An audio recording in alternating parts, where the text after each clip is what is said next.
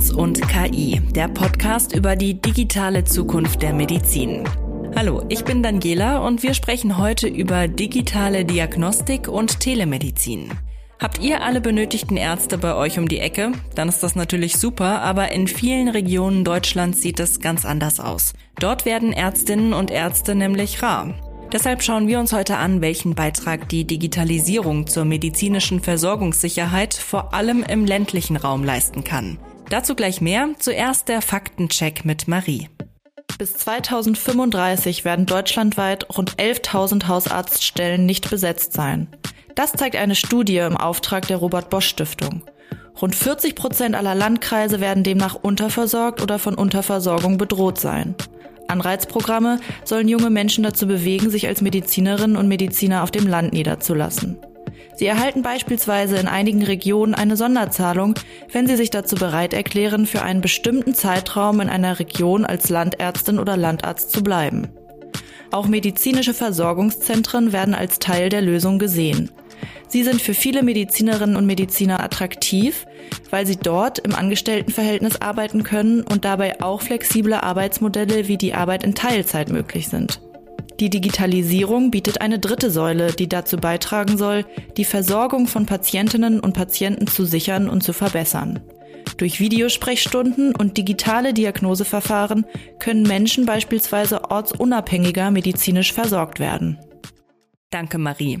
Telemedizinische Lösungen haben das Potenzial, das medizinische Versorgungsproblem in dünn besiedelten Regionen erheblich zu reduzieren. Davon ist Professor Peter Liggesmeier überzeugt. Er ist Leiter des Fraunhofer Instituts für experimentelles Software Engineering IESE in Kaiserslautern und Mitglied des Direktoriums des Fraunhofer Zentrums für digitale Diagnostik in Potsdam. Und außerdem heute unser Gast in dieser Podcast-Folge. Herr Liggesmeier, schön, dass Sie heute dabei sind. Ja, vielen Dank. Wir möchten, wie eingangs erwähnt, heute darüber sprechen, wie digitale Diagnostik dazu beitragen kann, die medizinische Versorgung insgesamt, aber ganz besonders im ländlichen Raum zu verbessern und zu sichern. Und wir steigen auch direkt ins Thema ein. Geben Sie uns doch bitte mal einen Überblick. Mit welchen Fragestellungen und konkreten Anwendungsfeldern beschäftigt sich das Fraunhofer Institut für digitale Diagnostik in diesem Zusammenhang?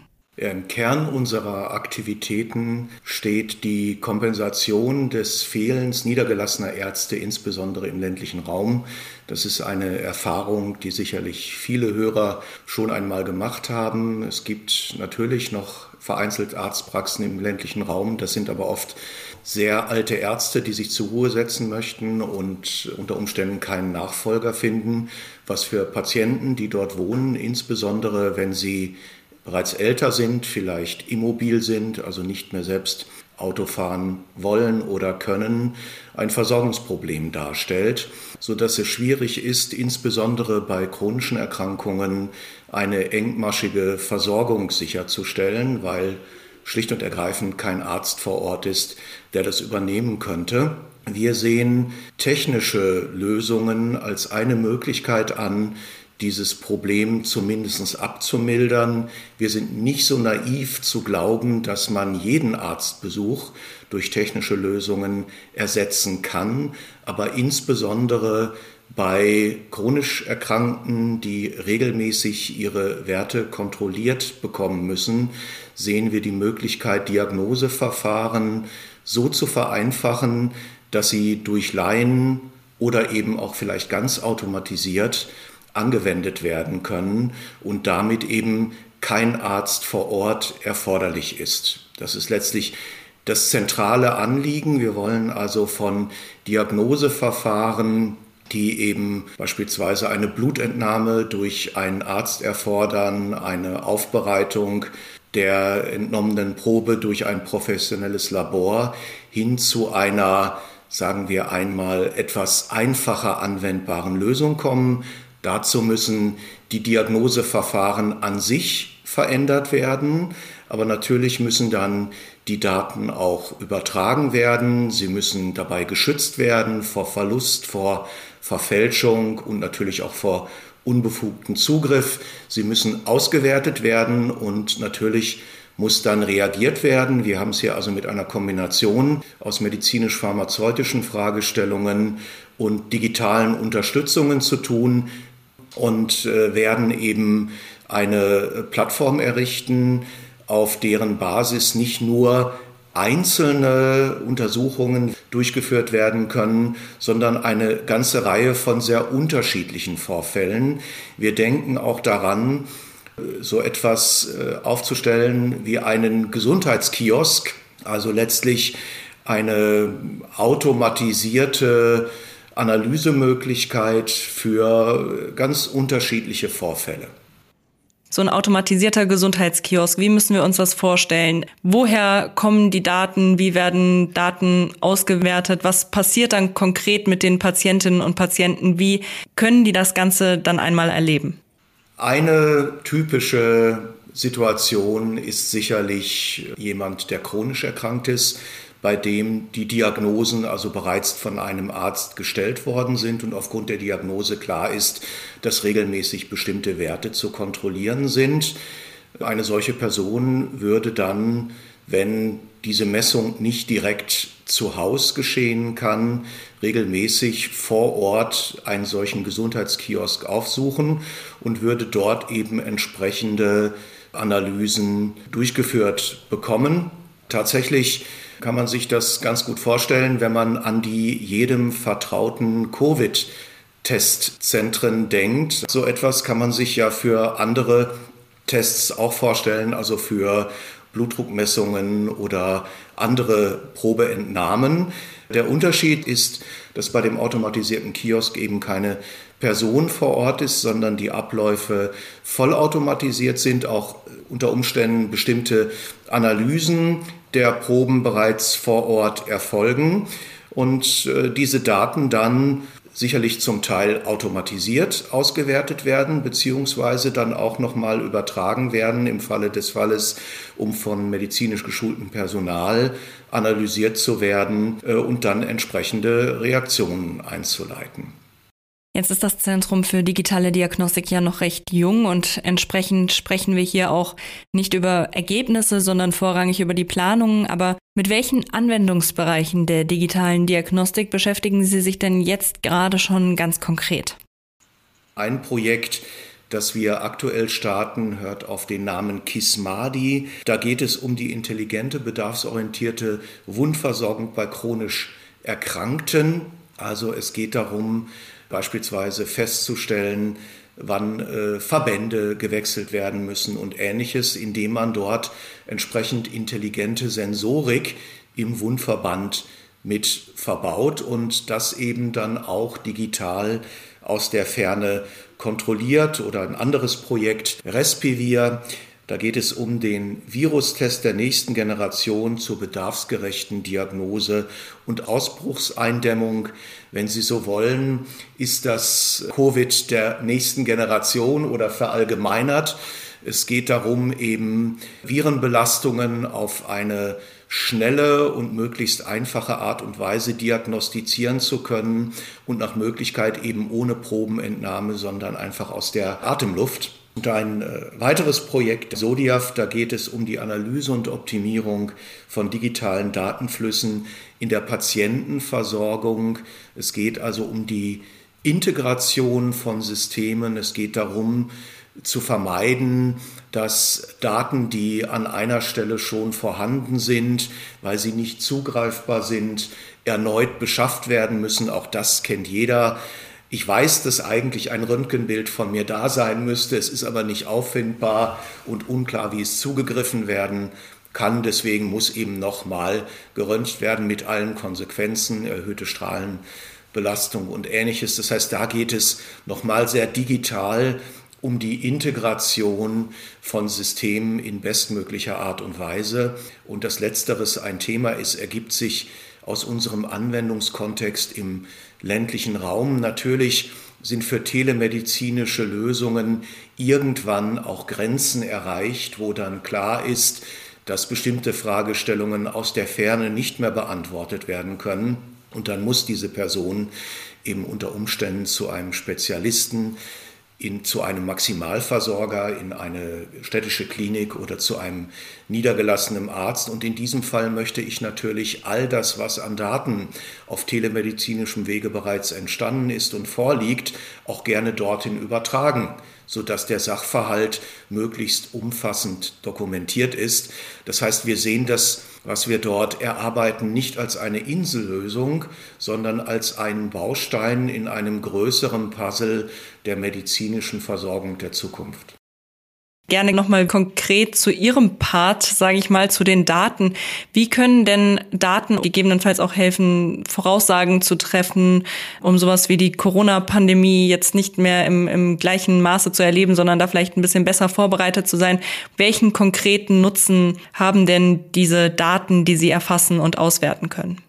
Also ich glaube, dass sich der Nutzen recht klar erschließt aus den Erfahrungen, die wir alle während der Covid-Pandemie gemacht haben. Denn äh, wir erinnern uns gemeinsam daran, dass es in Wochenrhythmen geänderte Regeln und Empfehlungen gab dafür, was man erlauben kann, was nicht erlaubt werden kann, um eben die weitere Ausbreitung zu verhindern. Dahinter steckt natürlich im Prinzip ein Modell, wie eine Virenausbreitung sich verhält. Und äh, da geht im Grunde genommen ein eine Menge von Daten, die aus vorangegangenen Beobachtungen stammt und die man nutzt, um eben letztendlich Modelle zu extrahieren. Es geht also darum, genau zu verstehen, wie hängen Einflussfaktoren und Effekte die sich daraus ergeben, zusammen. Und das kann man eigentlich seriös nur aus Daten schließen. Wenn man diese Daten nicht hat, dann ist das, was einem verbleibt, eine Meinung. Die kann mehr oder weniger gut abgesichert sein, aber sie ist auf jeden Fall typischerweise nicht belastbar. Und äh, natürlich ist zunächst mal bei der Virenanalyse aus der Atemluft die eigentliche Analyse etwas, was mit Daten gar nichts zu tun hat, sondern erstmal per se ein Ergebnis erzeugt. Die Gesamtheit dieser Ergebnisse aus einer Region über einen bestimmten Zeitraum hilft aber sehr dabei zu verstehen, welche Handlungsoptionen man hat und was die potenziellen Konsequenzen dieser Handlungsoptionen sind. Also womit dann zu rechnen ist, wenn bestimmte Regeln gesetzt werden oder auch wieder zurückgenommen werden. Und das ist eine Fragestellung, die aktuell für uns sehr wichtig ist, insgesamt aber für die Medizin auch eine steigende Bedeutung hat. Tatsächlich ist es so, dass ein großer Forschungsschwerpunkt, der auch uns betrifft, das Verstehen von Erkrankungen ist. Also letztendlich aus Patientendaten auf Sachverhalte zu schließen. Das betrifft unseren Anwendungsfall, aber auch ganz andere Dinge, beispielsweise die Fragestellung, warum bestimmte Medikamente bei bestimmten Patientinnen und Patienten sehr gut wirken, bei anderen Patienten fast gar nicht wirken, aber Nebenwirkungen erzeugen. Wüsste man a priori, warum das so ist, dann hätte man die Möglichkeit, bestimmte Medikamente nur Patienten zu verordnen, die potenziell gut darauf reagieren und bei Patienten, bei denen keine guten Erfolgsaussichten, aber hohe Nebenwirkungen zu erwarten sind, eben andere Medikamente zu geben. Das heißt, diese Datenseite der Medizin ist etwas zunehmend Wichtiges.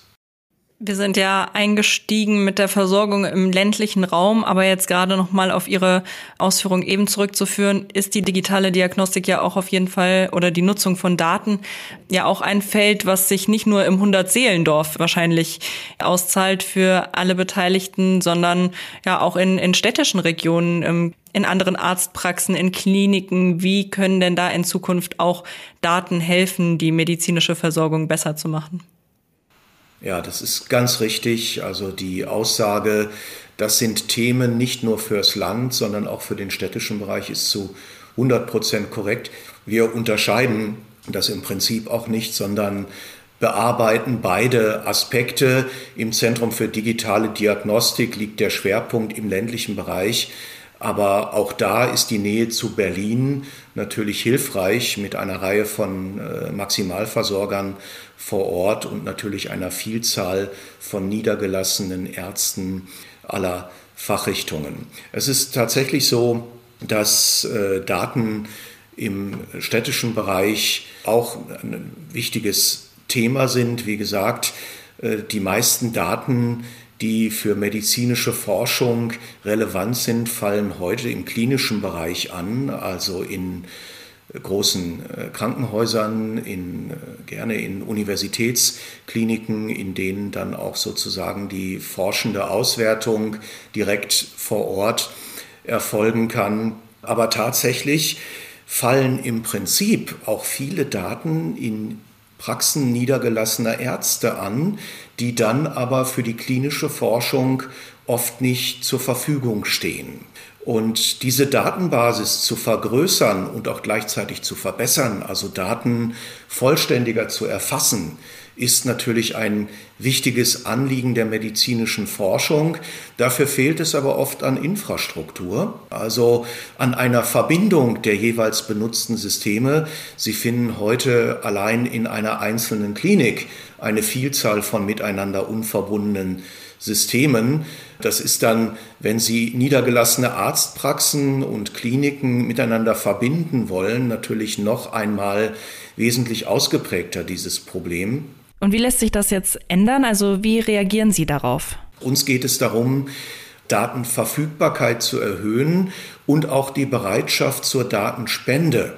Tatsächlich sind medizinische Daten ja Daten, die die meisten Menschen wohl als sehr persönliche Daten handhaben würden, also vielleicht nicht direkt für jedwede Nutzung zur Verfügung stellen würden. Ich bin aber überzeugt, dass viele Menschen das machen würden, wenn sie darauf vertrauen könnten, dass diese Daten nur zum Zwecke der medizinischen Forschung verwendet werden. Ja, wenn sie also eine Zweckbindung formulieren könnten, sagen könnten, ich bin bereit, meine Daten herzugeben für die Erforschung dieser Erkrankung, das erscheint mir sinnvoll, aber ich möchte bitteschön keine Werbung erhalten für pharmazeutische Produkte oder pharmazeutische Dienstleistungen auf Basis meiner Daten.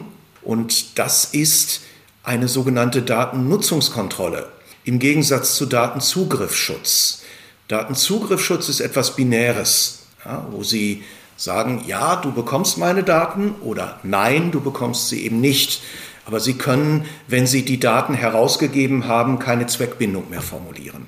Datennutzungskontrolle geht so vor, dass eben die Herausgabe von Daten genau in dem Moment kontrolliert wird, in dem ein bestimmter Verwendungszweck beabsichtigt ist. Und nur wenn dieser Verwendungszweck autorisiert ist, dann werden die Daten eben an dieser Stelle zur Verfügung gestellt. Und äh, diese Ergänzung von Datenzugriffsschutz durch Datennutzungskontrolle ist unseres Erachtens eine wichtige Voraussetzung, um den Datenpool zu verbessern, also zu vergrößern, seine Qualität zu steigern und damit eine Voraussetzung zu schaffen, um Erkrankungen in Zukunft besser zu verstehen. Welche Möglichkeiten sehen Sie denn, die Akzeptanz zur Weitergabe von Daten oder generell für die Nutzung digitaler Möglichkeiten in der Medizin zu steigern? Wenn ich jetzt gerade an den von Ihnen eingangs beschriebenen Gesundheitskiosk denke, wie bekommt man Menschen dazu, diese Angebote, wenn es sie dann gibt, auch überhaupt zu nutzen? Der Gesundheitskiosk ist zunächst einmal ein Artefakt, das Daten erzeugt.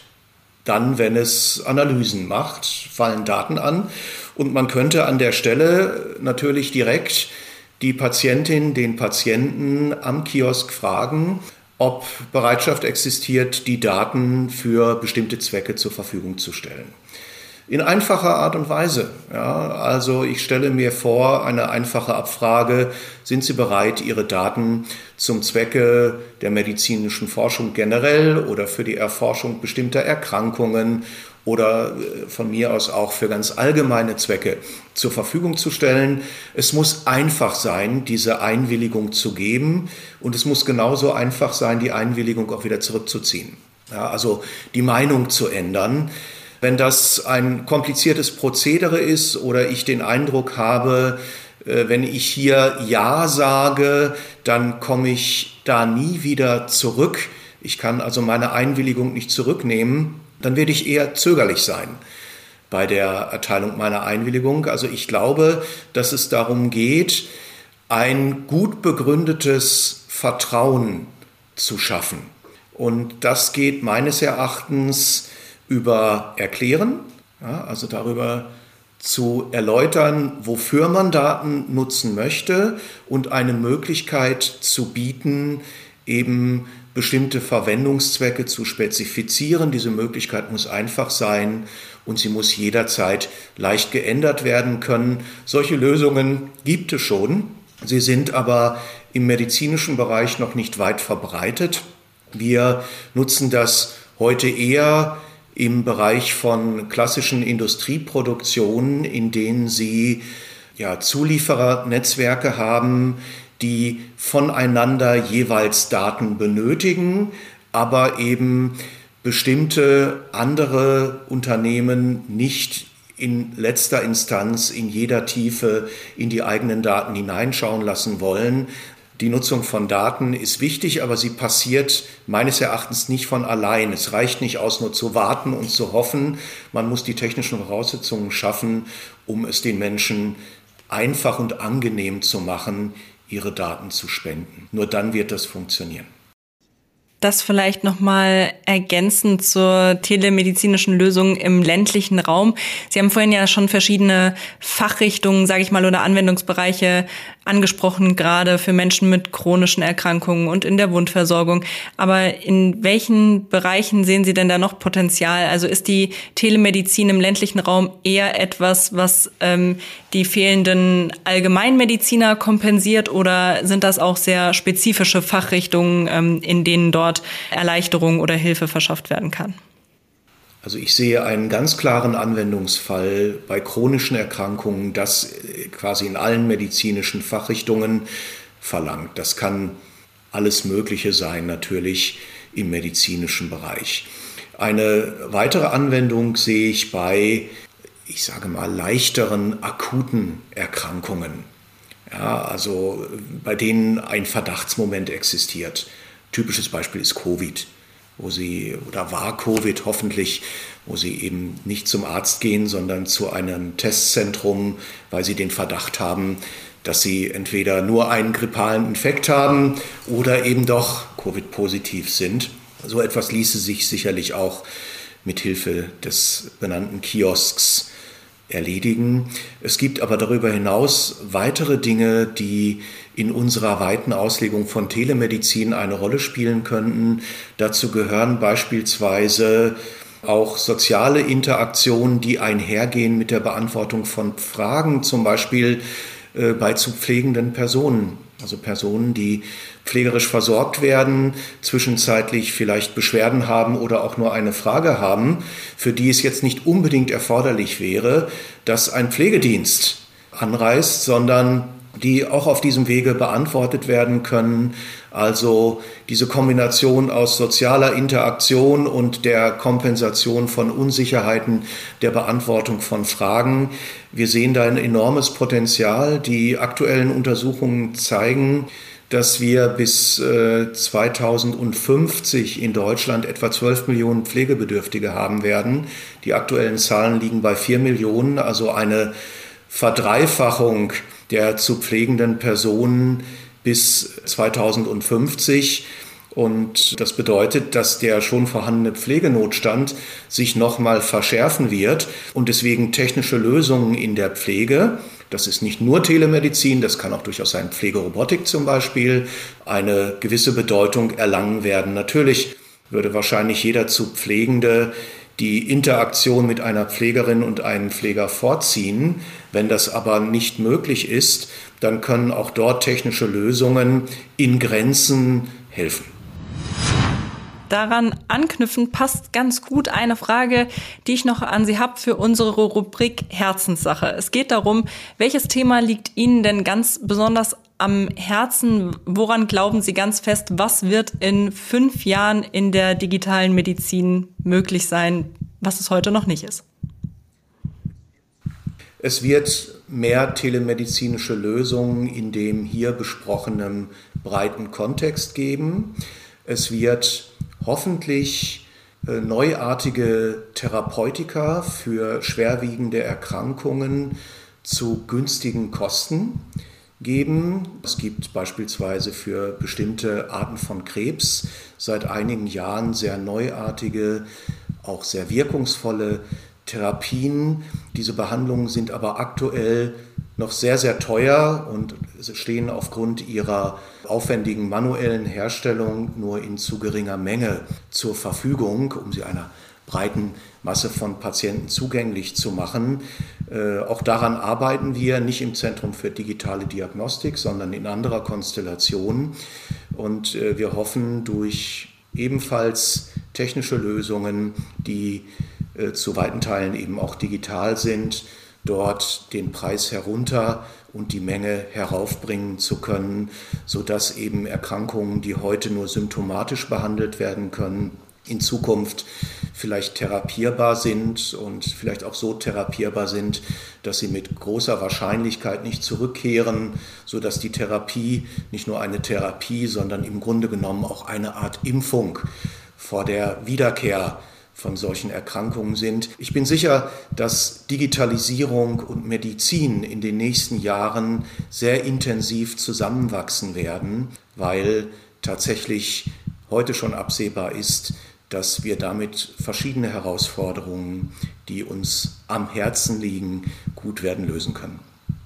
Wunderbar, vielen Dank. Da können wir alle nur hoffen, dass es so kommt, wie Sie gerade gesagt haben. Ich danke Ihnen, dass Sie sich heute die Zeit genommen haben und für das spannende Gespräch. Alles klar, vielen Dank.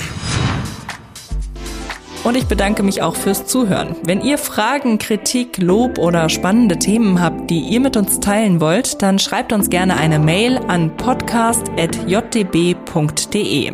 Und wenn euch dieser Podcast gefällt, dann folgt uns gerne und hört wieder rein.